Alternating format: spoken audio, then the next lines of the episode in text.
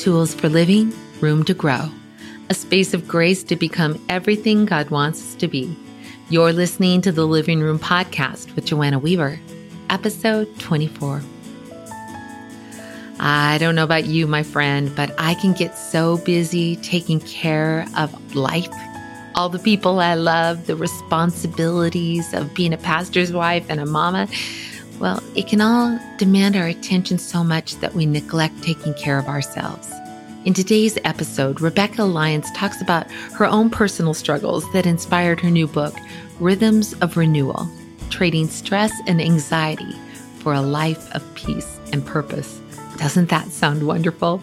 I'm telling you, you're going to love this interview. Rebekah talks so honestly and openly about some seismic life changes and, and panic attacks that really made her stop and look at what she needed to do to become whole, body, mind, and spirit. But then at the end, she and I have a very real and honest, and I think heart touching conversations about the joys and challenges of raising special needs kids. I know you're going to be blessed by this episode, every single part. I certainly was. I love it. I love it. I love it when women let God get his hands on them. And I am excited to share uh, a new book by Rebekah Lyons called Rhythms of Renewal Trading Stress and Anxiety for a Life of Peace and Purpose. Rebekah, you're probably familiar with her. She's a national speaker, a best selling author of several books that have just, God has used in mighty ways. But this new book, um, I've just really fallen in love with the message and what um, and how God's using it, Rebekah. I saw you've been on the Today Show and all sorts of opportunities. Tell us a little bit about the book and and how it came to be. Sure. Uh, well, you know, it's funny. We never really know when we're walking through something hard that it might turn into something beautiful. In fact, that's probably the furthest thing from our minds in those yeah. moments or in those seasons. But, you know, I think my first hard season, like one that I could calculate and kind of mark as a turning point in my life was when my firstborn arrived at age 26. It was, uh, you know, 39 weeks, emergency C section, found out he was only four and a half pounds, hadn't grown at the end. And and then um, I had two epidurals in 20 minutes and started to suffocate, felt like I was dying on the table. It was this traumatic entree to motherhood. And I didn't get to hold him till the next day. And in the meantime, the doctor came in in the middle of the night and said, We see signs of Down syndrome in your baby. And mm. it just hmm. shifted everything quickly. Uh, it's one of those days you'll never forget, you know, start to yeah. finish. Everything is in living color. And I think God got loud for me in that year of grief of maybe releasing the life I thought it was going to look like as motherhood and just being willing to just surrender to whatever it actually was. And God used that season to draw me close, to, to get loud. And then nine years later, in godlike fashion, this was an invitation to do it again. And this time it was a proactive choice of moving Cade, who is now nine, Pierce, who is seven, and Kennedy, who is four, to New York City. And the reason that we went to New York is kind of funny because after Cade was born nine years prior, um, my husband and I just said, hey, the, the things we used to hold valuable, we now are releasing, and things we used to overlook, we now hold dear. And so, what if we just reshift and reorder our lives? We're in our mid 20s. What do we know? I'm like, we've barely begun to live, and now we're going to reshift what we think is important in life. And and so we started a nonprofit, and we would convene leaders around the, the country to talk about what faithfulness looks like and when culture seems lost. And we wanted to stay curious, think well, and advance good in our city. So we would convene people on the front lines of culture, arts, media, government, policy, education, who uh, approached it from a lens of faith. And so many of those people came through New York. So it seemed to make obvious sense that we should sell everything we had and move to New York City.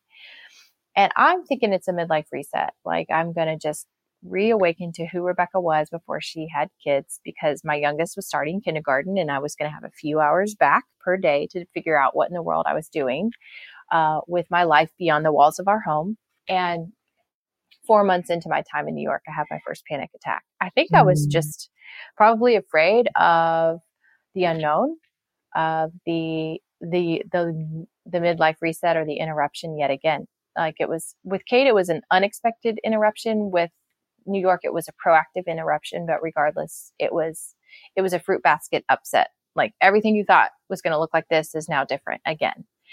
And the problem with this second version, and the first one I surrendered a lot faster, and the second one it was almost pulled from me uh, because I kept trying to will my way into health. But when your body starts to act out, is in these panic attacks that you co- cognitively cannot explain.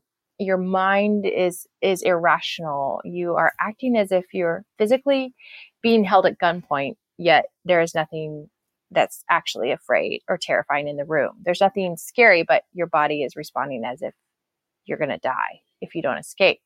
Mm. Was this a new emotion or was that kind of just resurfaced from from an earlier time?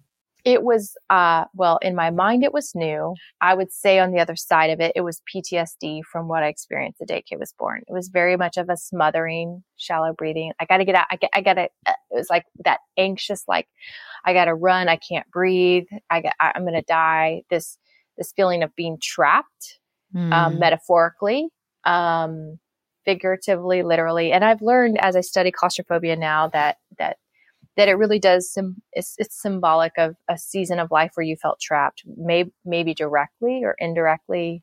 It was like literal, but it could have been a season or a relationship or a context or um, a physical restraint that um, triggers when there are something when you enter a situation that takes you back to that place so that smothering was what I felt on the table. And that smothering is what I would feel in a tight space. Like mm. literally start to hyperventilate. And um, the good thing is that when you get to the end of yourself again, you know, like I did as a, uh, again, I just was like, well, I don't even have an option but to surrender. I don't even want to, but I literally have no other choice. Yeah.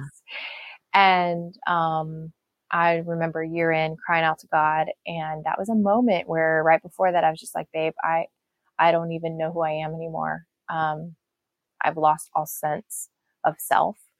And um, I was just kind of reminded this idea of you lose your life, you find it again, and um, it was like that. Le- that next night, I woke out of uh, in my bed, gripped in fear, and smothering, can't find my voice. And it was no longer siloed to small spaces. It was in my own home or uh, walking the streets or in a playground. And it was just everywhere. The smothering was everywhere. And um, he begins to pray, and I find my voice and I just cry out, Rescue me. In that moment, my body broke and all was still. And it was the first time I was flooded with peace that I didn't have to leave the environment for it to subside. And I didn't I didn't have language for it then. I wouldn't have called it healing, but I did know something dramatic happened, like flooded with peace. And I stepped out the next day and knew I was starting a healing journey. And when you're sick, you only see inward. When healing begins, you look up and you see everyone else. And started to no- notice people just like me, gripped in fear, and was reminded of a verse I, I I learned growing up. I'm not giving you spirit of fear, Rebekah. I'm giving you power, love, and a sound mind. And started to study mental health and within a year, I wrote the story in my first book that chronicled the crash and burn and also kind of the rescue of God, surrender. Um, I started teaching and sharing and writing more about freedom and and in general, I think. Um, but what I knew is that that there was a there was a diligence required to live a life of sustained health. Because partly I was like, not to prevent from relapse, because I think relapse relapse is a booger, but it, in some ways it happens to remind us to remind us how frail we are, how dependent we are on God, how He is our portion every day. It's not like, hey, here's a story of something that was fixed 10 years ago. Yeah. It's here's a story of how God shows up today and tomorrow and the next day. And to be that kind of dependent on Him actually has been a real gift um, because I just hold life so loosely now. Um, I don't know another way. He, it just feels like the the interruption at 26. Now, partly that's due to the fact that I grew up control freakish and firstborn type A. Um, so my muscle memory sometimes will want to try to control, but the minute I get there, I recognize myself and go, no, this isn't, this isn't actually who you really are now or who you want to be. And so the dependency actually forces me in a way of empathy and kindness and humility for myself and for the people around me to go, no, you could strong arm this thing because it's it's how you used to survive, but you don't want to. It's it's not going to be for your good or for his glory, and it's not going to be good for your people to do that either. It'll actually make you feel isolated and alone and afraid. So so the book basically that that we're talking about today is a culmination of 7 years of discovering the rhythms that God is already in and that he invites us to join him so that we can find rest for our soul and we can find peace, the peace that Christ gives that the world cannot give. And then we can walk in the purpose that He's created and ordained and destined in the womb. And we can spin out living in our own ways outside of the boundaries of rhythm where we can submit and conform to these God given rhythms, these four essential rhythms for our flourishing. And we can join them in a cadence where we come alive. Mm, that is so good. That is so good. You know, I think sometimes, especially as a young woman who wanted to serve Jesus and do things for him and felt called to ministry, um, but I was really, I, I was really operating out of a drivenness. Um, try, you know, I knew Jesus loved me with one part of my heart, but the other part thought I had to earn his favor. And God, in his mercy, let me crash and burn yeah. as well. And I've really come to understand that he's a good shepherd. He's a good shepherd. He's not the taskmaster that I am. And that often he leads me in ways that are slower than I want to go, but they're so much better. And so I love, I love that this book, you've just kind of outlined the different sacred rhythms that God wants to use in our lives. Can you kind of unpack those for us? Sure. The four rhythms are rest, restore, connect, create. And rest and restore are input rhythms, and connect and create are output rhythms because the idea is you cannot give what you haven't received. And the reason 77% of us are spinning out feeling physical symptoms of stress today in our society is because we don't feel permission to rest. So instead, we have sleepless nights, racing heart, racing mind, shallow breathing. We feel this chronic stress that we can't shake, and it's because we're tired. First and foremost, we are tired, and we're tired under the work of our own uh, duress. Like we've actually created this. Um, now there has been a cultural pressure to do it. You actually have to swim upstream now to st- to actually rest because it's not really honored. It's not celebrated. There isn't financial remuneration if you go take a nap. Typically, I don't know. I don't know if you get paid by the hour to take a nap. That would be a great job.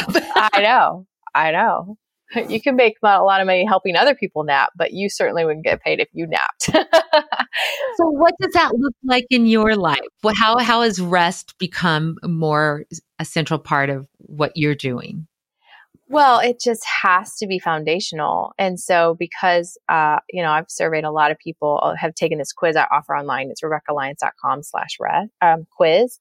And it helps you, um, it, it, it tells you what your healthiest rhythm is. 40 question, five minutes, real fast. But it's this idea of like everyone has a rhythm that's most natural for us. That's our kind of effortless but everyone scores lowest in rest. It's the funniest thing. It's the lowest rhythm, and yet it's the simplest mm-hmm. one, but no one feels permission to do it because there's a fear of missing out or our worth is dependent on our latest accomplishment and all these things. So, rest for me is so foundational now that I see because and and I'm I'm a results girl and a lot of us are that are moms because we just have to practically have tangible results to all the running we're doing with all the things for all the humans that we're responsible for. And so when I started to discover that the effectiveness of my creativity was hugely dependent on my ability to rest, that that like creativity that would come out of my books would come from like solitude, stillness, journaling, listening to God, having no agenda, that the real gold is mined when you stop trying so hard then all of a sudden I was like, oh, well, gosh, this is like the holy grail. Why has nobody told me this? You know? yeah, yeah, yeah. And so um, I started journaling every morning about mm, seven years ago when I started writing. And I had always done it sporadically to process pain because I'm a verbal processor. And I thought I'm going to spare my husband the, you know, daily diatribe of all the things I'm trying to work through. And I just turned it into an ongoing conversation with God through my journal and through his word and through prayer and through liturgy and gratitude. And I just thought, you're going to help me sort this out. And it's so funny because that's when I started writing books. It's almost like I never wrote in my journal with the agenda to publish any of it. But what I uncovered in the journal, journals, uh, one per year, front to back. And now I write so small, I almost write two lines per line because I want to still have it for the whole year. And usually I fill it up too fast. so I'm a scarcity mentality girl when it comes to journaling because I'm like, you can only have so many journals to go back on.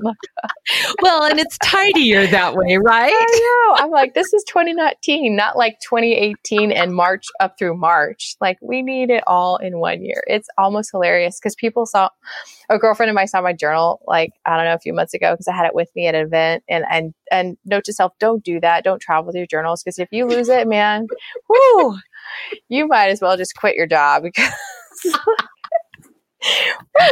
and she saw how small I was writing. She's like, Can you even read what you're writing? I'm like, Why are you double lining it? I'm like, Because I have too much in my brain to get out. I love it though. So it, it's satisfying to you.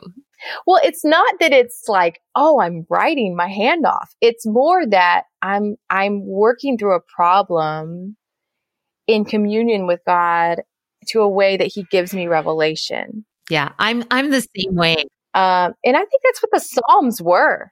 Don't you think? Uh-huh. I feel like the psalmist did that. It was like lament, exuberance, lament, exuberance, lament, exuberance. And I'm thinking, I really relate to this, this human expression of emotion before God. There's a vulnerability and an intimacy and a communion that is so dear um, so in some s- small way, I'm I'm encountering God in that way through that through that write writing. I found the exact same thing. It really, you know, and I am, even though I'm a writer, I'm a reluctant writer. But mm-hmm. when it mm-hmm. comes to journaling my walk with the Lord, I think that it's, it's done something, I don't even know how to explain it, but it's made my walk with Him tangible. Yeah. And it really is my dialogue with him where I do the same thing. I work out all the problems and um, just kind of spill my guts. And how, what a sweet invitation. And like you say, the Psalms, David says that pour out your heart to him, oh people. He cares for you. And yet we kind of tend to just stuff it, stuff it in and never get real. And I'm wondering if that isn't part of why we don't feel rest in our soul. Yeah, I agree.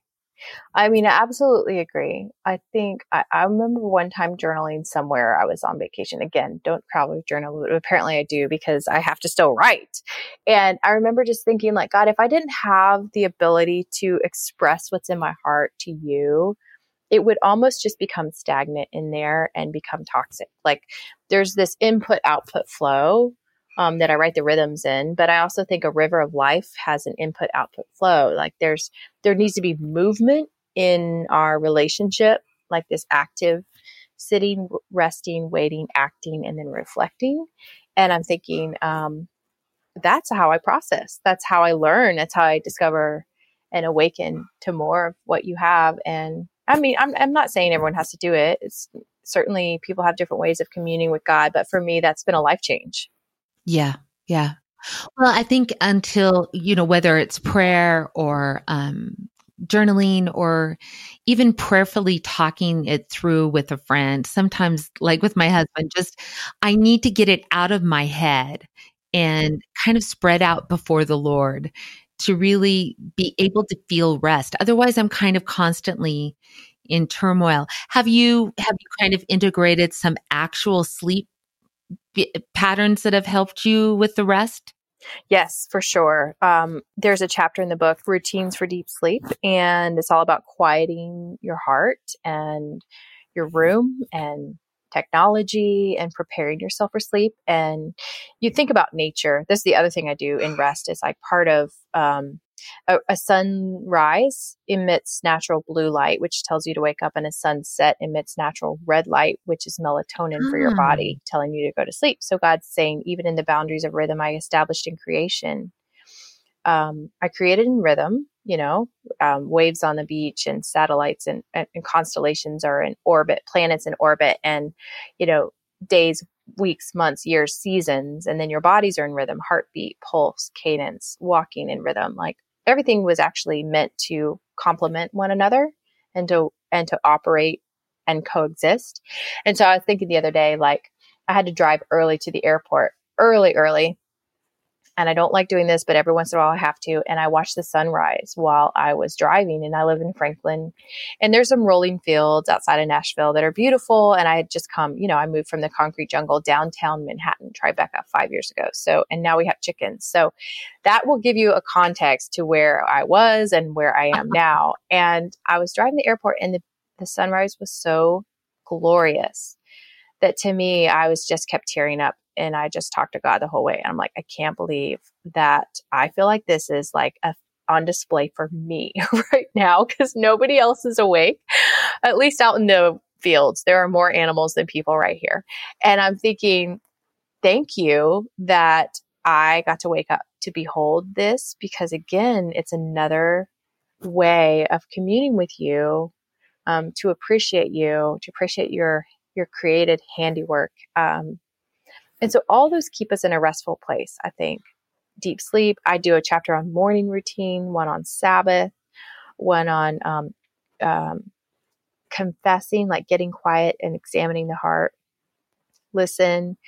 Um, all those things I think are about our inner life, our spiritual health, and making sure that if these these four rhythms represent four areas of health, so you've got rest is spiritual, restore is physical, uh, connect is relational and create is vocational. And I, I think God is a holistic God and he, he dwells in all those areas and he wants to see us as a whole daughter, human, right? Not just by what we do, not by just who we are in our roles of relationships, not just by how we abide, but how we not just how we find strength. It's it's the whole picture. And I really honestly, I would say that this year at age 45 is probably my first glimpse I've had in my adult human life of a comprehensive healing, uh, a holistic picture of walking as a daughter of God. And I'm not, I'm just scratching the surface. I'm not certainly not saying I'm arrived, but someone asked me when I brought my daughter home, we have a six year old that we just adopted from China with Down syndrome. So we have 18 to six, four kids. Um, and someone said, How do you think God sees you right now? And I couldn't stop crying. I go, I think he sees me as so I'm no longer identifying myself as like I'm a writer or I'm a speaker, or I'm a mom, I'm a, I'm a wife, I'm a mother, I'm a friend. I th- I said I think I'm now for the first time in my life starting to experience God as a beloved holistic version of a daughter. Um, and maybe it's adoption that's done that for me. Like my ability to see her as she is and love her has allowed me to l- let God, to see the way God has always loved me um, through adoption. Sometimes it's it's like when you're trying to convince a daughter you bring home from China that you're her mom, you realize that God all along is trying to be convince you that he's he's your father that loves you that same way. Wow. Oh my goodness. Okay. Okay. Unpack that because I just sense there's some girls out there that need to hear that they are, that they belong, that they are loved. Yeah. How do we begin to scratch the surface? Because I agree, we're never going to get it here on this side of heaven. But how do we begin? Well, you know, I think about the woman who loses herself on Jesus' feet, right? Or she like breaks a bottle of perfume and she washes his feet with her her hair and it's because she was the one in sin where everyone shamed and shunned. She had only known rejection and she'd only known condemnation.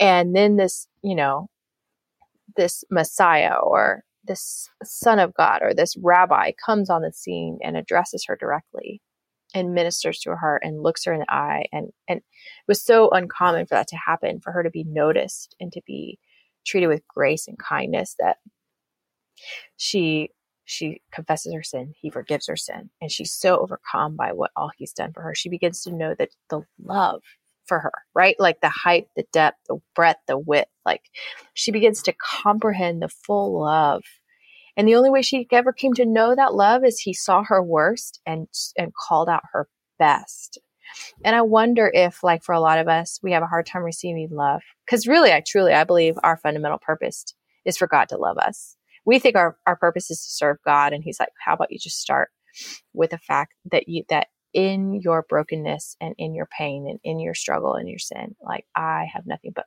love, abounding, rich love for you. If we could just stop there, I think, um, if we begin to know the height, the depth, the only way we know that is if we offer our worst and he responds with our best, credits us with his righteousness, says, I will never again remember your sins or your lawless acts. Done then in that new covenant, we go, oh, you really aren't keeping a record of wrongs right now. You, even though I still fail, there'll be relapse moments. I'll still get things wrong out of my flesh. You still cover me with grace and you continue to cleanse me again and again and make me new every day because you call me righteous and you call me your own. And, um, there's such a love behind that kind of grace you know, even as parents, like I look at how our kids just handle things not well and we're like, it's okay. We're going to do this right tomorrow. Like tomorrow's a new day. There's new mercies. That's not who you are. It's just what's coming against you. And that's the temptation is to respond that way out of pain, fear, insecurity, whatever. But you are loved. And like fundamentally, if we come to receive that, you know, Ephesians says, then all of a sudden you'll begin to experience the power of God and the fullness of God. And I'm like, man, I don't want a motive to be loved to experience his power, to carry his power, but goodness, what a nice like silver lining. What a cherry on top. Yeah. exactly. You know, and I, it, it's so funny because we so don't want to come to the end of ourselves. And yet that's where we find I really believe that's where we find God in a brand new way. As you were talking about, you know, um, he saw that woman at her worst. One of the most revolutionary moments of many that, that the Lord revealed his love. I was um, pregnant unexpectedly at 40. Mm-hmm. and I'm not, I'm not proud of the fact, but I did not handle it well. I, I was, I mean, I had just come out of a dark night of the soul. Yeah. And I'm like, really, really? But at the same time, um, my first response was, you know, Lord, um, may it be to me according to your word. I'm, I'm not my own. I've been bought with the price. Yes. But then the next response was to absolutely freak out. and I couldn't, I could not get okay. I mean, I kept trying to do the math. Yes. Tell me about it. So, like, it turns out I'm going to be actively parenting for 35 years. Okay. I never planned that. I never planned that. And yet I remember I almost felt like I was this toddler on the floor, just kicking and screaming, throwing a fit. I wanted God's will, but my flesh was just freaking out. I had the most, most beautiful experience of just sensing the Lord, just kind of standing there watching me and going, I know, honey, I know. I know you don't get it now, but it's going to be okay. And I, I realized I have never, as a good girl, cause I am, I am just like, I'm a rule follower. I'm a good girl, but I had never performed more poorly, yet felt his yeah. love more completely. Yeah. yeah. At the end of myself, at my very worst.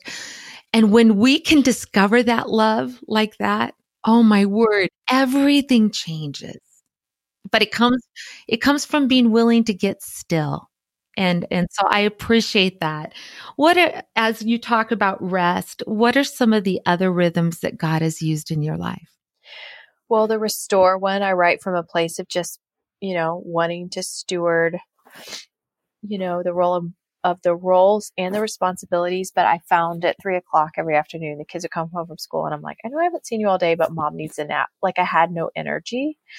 I had adrenal fatigue from traveling. Um, I would might only be gone four nights a month, but I'd be on nonstop in those times of travel, teaching, signing, sleep for a few hours, speak again, sign, come home. So you'd be like 30, 30 plus hours of being on and then coming home for quote unquote Sabbath and just like flatlining.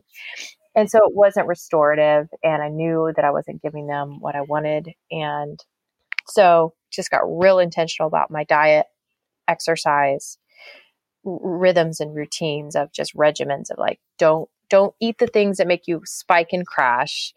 You know, don't eat inflammatory foods that make you kind of feel yucky and so I reluctantly took my family through Whole 30 a couple years ago. And as a result, we're all a little bit better. Um, and, and some of those things have stuck. Just trying to eat, just be more mindful of my body, of energy, because again, like, like you, right? When you're in your 40s and you're raising a toddler, um, that's no joke. that is no joke.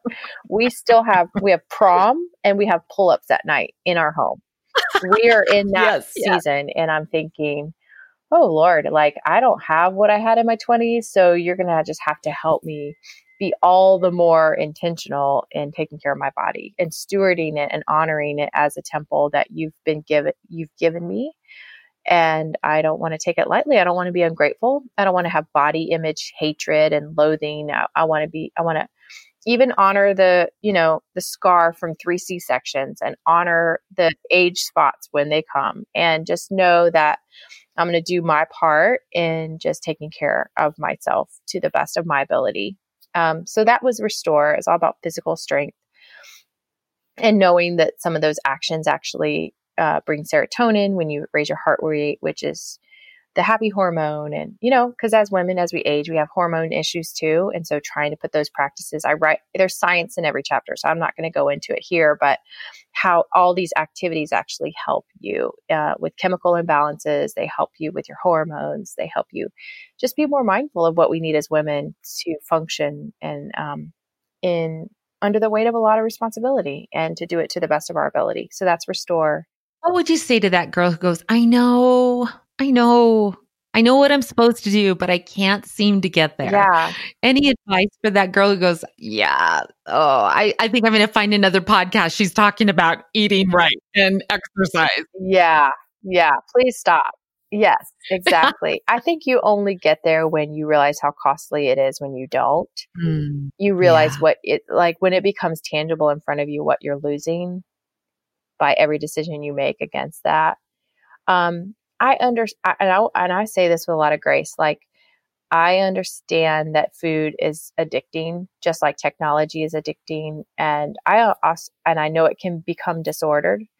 Like we can eat disordered for comfort, or we can crave things, and then, but in the end, I think sometimes it's pulling away and going, "Is the life I lead the life that longs to live in me?" Yeah, I love that. I love that's the first question I ask in the book because it's kind of like every little step, while it might not seem that significant, over time it becomes largely significant.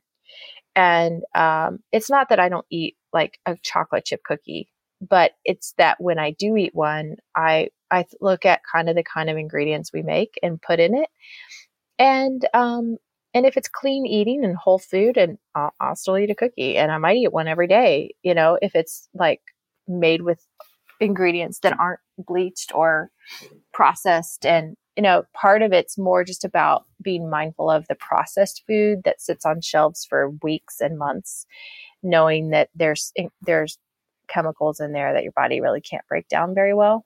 And that really good food is fresh. And so part of that's just figuring out practical ways to do that and implement that every day. It's not that fun. And with teens who are like wait all I want is like snacks in a package and pizza, you know. Um, but even then, uh, we see mood. You know, your your gut health is is connected to your your mental health actually, and we see even the kids' ability to focus at school in those afternoons are dependent on what they eat for lunch. So you know, partly again, it's some people haven't really seen the connection. That's why I spell it out in the book the connection between diet and mental health. Um, but when you start to see that and you start to read the research and understand what's happening in your body and your brain, then you're going, okay, information helps me have some sense of agency over what I decide. Yes. Well, and I think it gives us it gives us the incentive to partner with the Lord and go, okay, mm-hmm. yeah, yeah, you have a better way. And I think the thing that has been helpful for me over the years is to realize that the same grace that saved me is the grace that can change me. And as I invite God even into that place where I feel so out of control, He's so faithful. He wants to help us. And so I, I, love that you're giving such practical advice. That's awesome. So we've got rest, we've got restoration. The last two rhythms are output. Can you talk about those? Sure. So the last two are connect and create. Connect is relational health. So to me, for women, this is a big one. Uh, our our friendships. You know, how do we become the friend we wish to have? For those of us who feel lonely, how do we open our homes and have potluck over perfect, you know, by not creating a, a, bar that's so high nobody ever wants to have us back to their home, but more just a home of hospitality and openness that just says, come as you are, bring what you have in your fridge. I will make what I have in my fridge. Like we don't have to plan this weeks out. It can be in a moment when someone just needs to be around a friend. Um, Another one's on marriage, on just loving the one you're with over the long haul, you know, knowing that there's, um, you know, we walk through with our spouse highs and lows and not letting the lows take us out and divide us because lows are real and raising special need kids for a lifetime is real. And, you know, I was laughing at what you were just saying too. I agree about the whole like, Gabe and I went for a walk yesterday and it had I had to say it out loud again. And I get over it mostly, but every once in a while it hits me and I go, We'll never be empty nesters. Mm, yeah. That's real, Rebekah. I mean that's real stuff. And it's it's it's good because when they're young, it's like no big deal because everyone has kids. But then when everyone's kids leave, yeah, you realize like I have I have an adult son who's 18 with an IQ in the 40s. Mm. So, um, that's a real thing.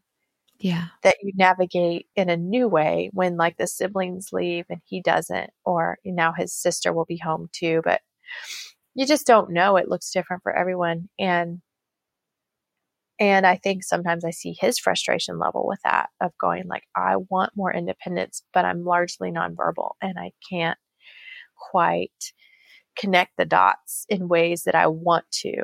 Um, that's hard.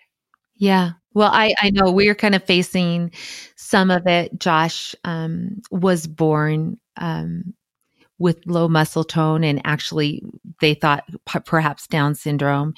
Turned out that wasn't the case, and and in a lot of ways, you know, he's he's able to mainstream some of of school, and but we know his future will be different than our older kids perhaps or or maybe not. We're in that strange place of uh trying to to imagine what can be for him and even stretching a little bit beyond but at the same time realizing that there will need to be people in his life supporting him.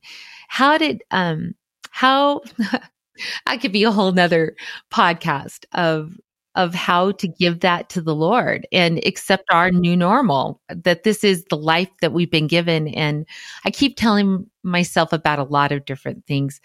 Just that verse that talks about my boundaries have fallen in delightful places and how not to compare my life with other people's lives or, um, like you're saying, what, what will it be like? What's the Lord saying to you? Yeah, one of my favorite verses is "You hem me in behind and before you live, you have laid your hand upon me." I mean, I don't create those boundaries; He did. Yeah, yeah. I have to trust that, and that they're good. they're good, exactly. And so when He when He has His hand on me, that's this nearness, that's this intimacy, that's this Emmanuel, and all of a sudden I'm like, oh, wow, you're with me. And I, you know, it's like nothing that happens in our lives hasn't been sifted through his hand. And I think, man, maybe that really is, I could be so bullheaded or so driven um, that this is just a tender way of of letting my vulnerability stay high. Um, I look at Paul when he says, you know, take the thorn. The thorn is not granted to be removed, and it, but it's directly connected with that that that your strength will be made perfect in my weakness. And I'm thinking, wow, that's such an interesting parallel there. Um, God allows a thorn or something that just seems to linger and to stay maybe stationary for an indefinite future. It's not taking us out. A thorn doesn't kill you, but a thorn is there and you can't avoid it and it, it's an irritant and it's you know mm-hmm, mm-hmm. it almost refines it shows you who you really are and the way you react to that thorn and i kind of feel like my son is not an irritant, but he can be if he wants to be, you know, and I can allow him to be that. Right. If I decide that we're just going to have a standoff in the kitchen about what, how much, you know, how many bags of Cheetos he should eat. Right. So, so for me, even the health piece, the, the diet piece is also come for me out of being his mom going, he's not going to actually be able to make mindful decisions for his physical health. I'm responsible for that. And so I have to set him up in ways that he can win and not feel like he's being told no constantly. I got to just fill our home with options that he can have. And so he has agency and he has, you know, independence as a young man who has a will and a mind and emotions just like I do. And so part of it is like I don't know. I, I think motherhood makes us all surrender. Being a wife makes us surrender. And I, I heard a, a quote recently, and I would love to share it with you really quick um, around this idea of create, or I'm sorry, connect, because it hit me so hard. Gabe and I hosted a marriage retreat last weekend with Emerson and Sarah Eggerichs, and he wrote Love and Respect. And just oh they're a wonderful couple and they've been mentors. I write about them in the chapter of marriage in the book where we went to their house what we thought was a tune up and 21 hours later into counseling we're like okay maybe this was a little more than a tune up but we joke because now he's done this with us a couple times and we host some friends and some couples and he said he said your spouse and your children are irritants. Um, they refine you and show you who you really are. Like they're they're literally in your life to get up against you and kind of push your buttons in some ways. It's like the it's like Keller in the meaning of marriage. Like it's for your sanctification. It is actually for your maturity. It is for your surrender. It is for your dependency. So you can want to like just, you know, run for the hills as much as you can, but it's not going to actually do anything good for you. It's like, no, you staying in the place of perseverance, even when trials come, because you know that it, that it produces maturity and endurance and helps you lack nothing. We can know that finitely, but still in the middle of a fight, we're just like, ah, get me out of here. And so every once in a while, I can have a standoff with Cade because he's more stubborn than any human I've ever met, and uh, except maybe me. and so, and so yesterday on the walk, I was like, "Babe, this is forever.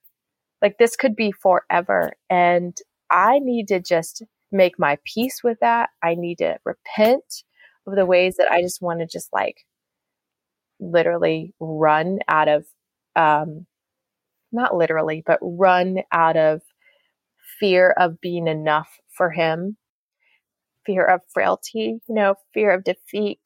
Yeah. Um, and know that this is God at work right now in the churches. And he's like, I'm not removing this thing. This is it. This is where exactly I have you. And I want you and I want, I need you to stay here because I can't do my work through you. My strength can't be made perfect in you without you walking with this limp. Yeah. You know, I so am right there with you. And uh it's so funny because what we value and what we think is good yeah. it's so different than sometimes what God says. And, you know, I was, so I'm, I'm pregnant and I'm really basically in denial. so it was wow. like eight months. I was eight months along before I could go to the baby aisle. I was, I, as I said, I wasn't handling it well, but, um, someone shared something with me and I just feel like I'm supposed to speak it to you as well because I think it's true. She said, um, Joanna, this baby is a reward. It's your reward. And, um, you know, I was, I knew somewhere in my spirit it was resonating. Uh, it wasn't what I wanted. It wasn't what how I thought my life was going to go. And in so many ways, Josh is all that and so much more. He's such a treasure. But yeah. my what the script I had written for my life, you know, it just didn't follow my script. And how many times when things come to us that just don't fit what we thought, um, we miss the treasure. And yet at the same time, there is that that grieving that we have to go through of what we thought was going to be and and how to um but get through that to the other side and so i just i just feel like the lord wants to say oh you're going to have everything you need. Mm-hmm. You are mm-hmm. going to have everything you need. Don't be afraid. Don't yeah. be afraid. Mm. Yes. I received that. I, I knew when that invitation to adopt Joy, Down syndrome, six year old, two years ago, came back around. I was terrified. I talk about this in the Create Rhythm, so we don't need to talk about Create more, but just how is a longer story, but it's the last chapter. It's called Say Yes. Mm. Take a risk. And it was just this idea that I just sobbing to Gabe. I go, I feel like I felt the day we got Cade's diagnosis 17 years ago, where all that we thought life was going to look like changed abruptly. Yeah. Then we moved to New York nine years later. All that we thought life would look like changed abruptly. Now we're here we are nine years later again. All that we thought New York would look like or, or life would look like changed abruptly. And I'm like, I don't want to keep freaking putting all my chips back into the center of the table. Like this idea, like I want to push so hard against, I want to control, I want to quality protect. And yet God is going, every single time you have surrendered with a yes, I've changed the trajectory of your life. Every single time. And here I'm inviting you again to lose your life so you can find it. And I'm thinking, I already did this. I already did this. and I told Gabe in tears, I just said, I don't, I feel like I felt that day. And I said, everything changes again. We're, freaking 40 something and we're going to bring home a little girl with Down syndrome we have, who's been in an orphanage her whole life. She was abandoned at four months. I don't even know her capacity for independence whatsoever. And but then I keep talking and Gabe just smiles. He's learned like just don't say anything, just smile at her, let her get it out. and so by the end, I said, well, it's really not that scary because we're never really empty nesters anyways. And Cade and Joy will have each other and Kate and Pierce leave and that'll go for a long time. Who knows? And he keeps smiling. And I'm like, you know, perhaps God gave us Cade 17 years ago because he knew there would be a joy and mm-hmm. then we would say mm-hmm. yes. And wow. he keeps smiling, and I'm like, we have to do it, you know. And I finally lose it, and then he hugs me, and I was like, that's that's a thing. It's like the gift that you just described is like God knew then at 26 there was more to this story. 17 years later, and um, man, that's when I was just like, it was like I had to just fully surrender again and go, okay, I trust you. Because I kept saying, do I quit writing? And all I heard was, do you trust me? Do I quit teaching? Do you trust me? Do I quit right like speaking? Do you trust me? And I was mm-hmm. like, that's not an answer. and all I heard was, do you trust me? And I'm like, well, I don't know why I would stop now. Right. Right. I mean, look who you have been for 45 years. Yeah. Yeah. Yeah. And, and, you know, I, I think we forget so often that he is altogether good and he is altogether wise and he is altogether perfect and he only gives good and perfect gifts. And, and so it's positioning ourselves and it is the laying down our lives. But isn't that really what the Christian walk is supposed to be for every single one of us? Yes. It is. It is. I it's it is, but you know, I don't know. I don't think there are I look at like I think the measure of a, a life of a believer is is my faith growing? Is my faith stronger today? Do I believe for more? Do I trust God more today than I did yesterday? And unfortunately, my faith has never grown until it's been I've been pushed into places I did not choose and I have like been left literally with no help but him. Um and so I'm like, well, I mean, if this is what it means, if this is part of that discipleship into being quote unquote a a 2019 version of a of a of, of a woman of faith, right? Or a hero of the faith. I don't call myself a hero, but I look at like people who back in Hebrews 11 trusted God and he did crazy things and they kept just trusting God. I'm like, well, okay.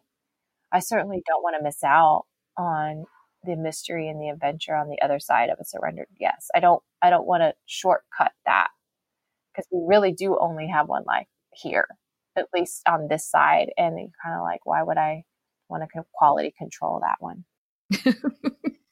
I know. Isn't it funny how we keep thinking we really are wiser than the Lord? Yes. But the thing that amazes me is as we say the yes, his grace is released on our behalf.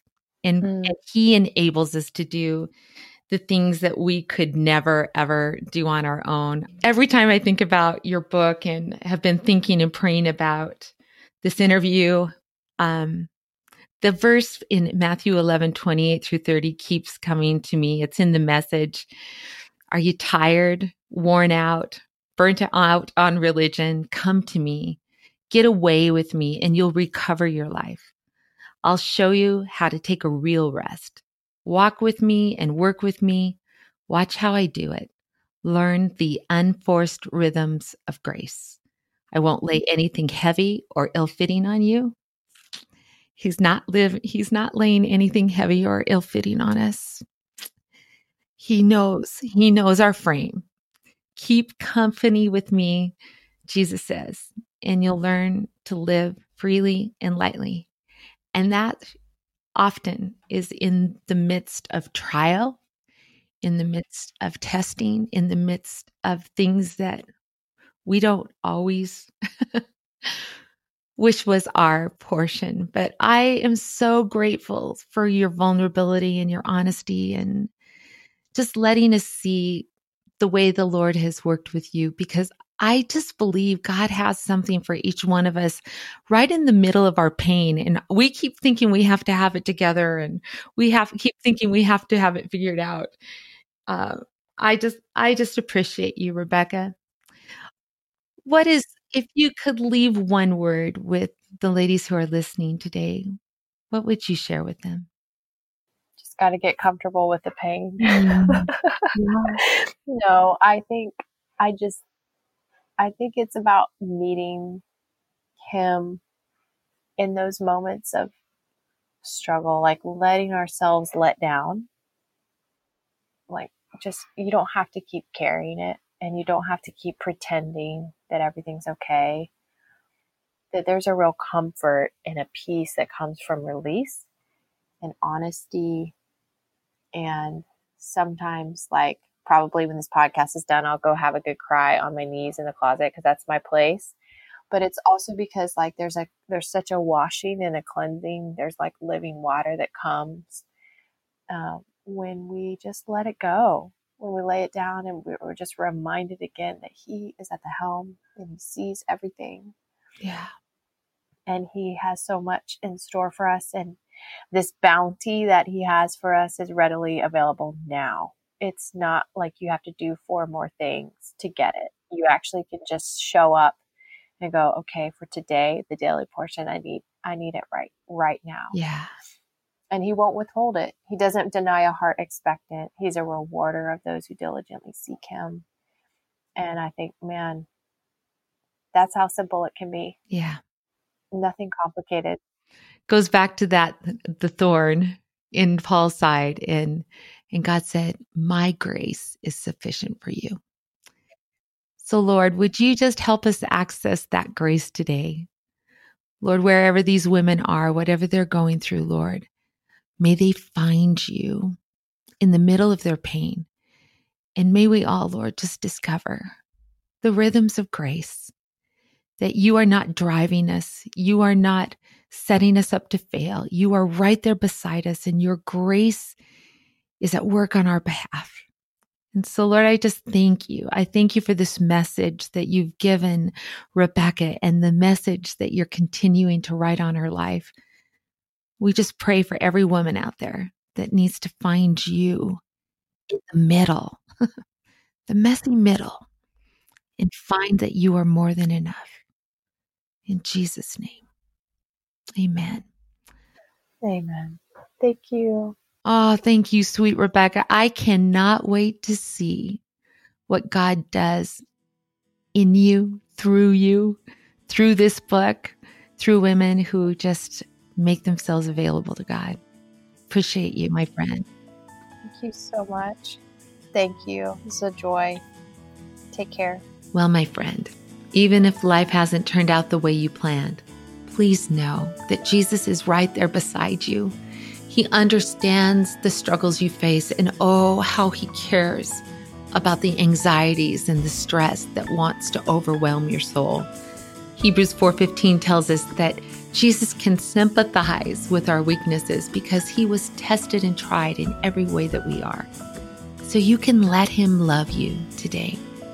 You can let him wrap his arms around you and renew and infuse you with his strength, his hope, and his joy. He wants to show you the rhythms of renewal that you need today. To learn more about Rebekah and her book, you can visit the show notes at joannaweaverbooks.com forward slash 024. You'll find other living room episodes that are kind of geared to this topic, and I will encourage your soul. But I hope you'll also check out my newest resource. It's called Moving Forward. It goes along with the last episode Four Ways to Move Forward in the New Year. If you're feeling a little stuck, a little discouraged, I hope you'll download these sheets because I think they're going to give you a chance to get in touch with God and get the wisdom you need to leave the past behind and step out into everything He has for you in the coming year. Well, as always, if you know someone who might benefit from this podcast, you can share the link on social media or by text by clicking on the three little dots down by the volume bar. At least that's kind of where it looks looks like on my phone as I listen to Apple Podcasts. And if the living room is blessing you personally, I hope you'll leave a rating or a review. It really does help get these important messages like Rebekah's into the hands of people who need them most. Well, until next time, my friend, I hope you'll let God heal your heart and renew your soul so that you can keep living and loving and leading like Jesus.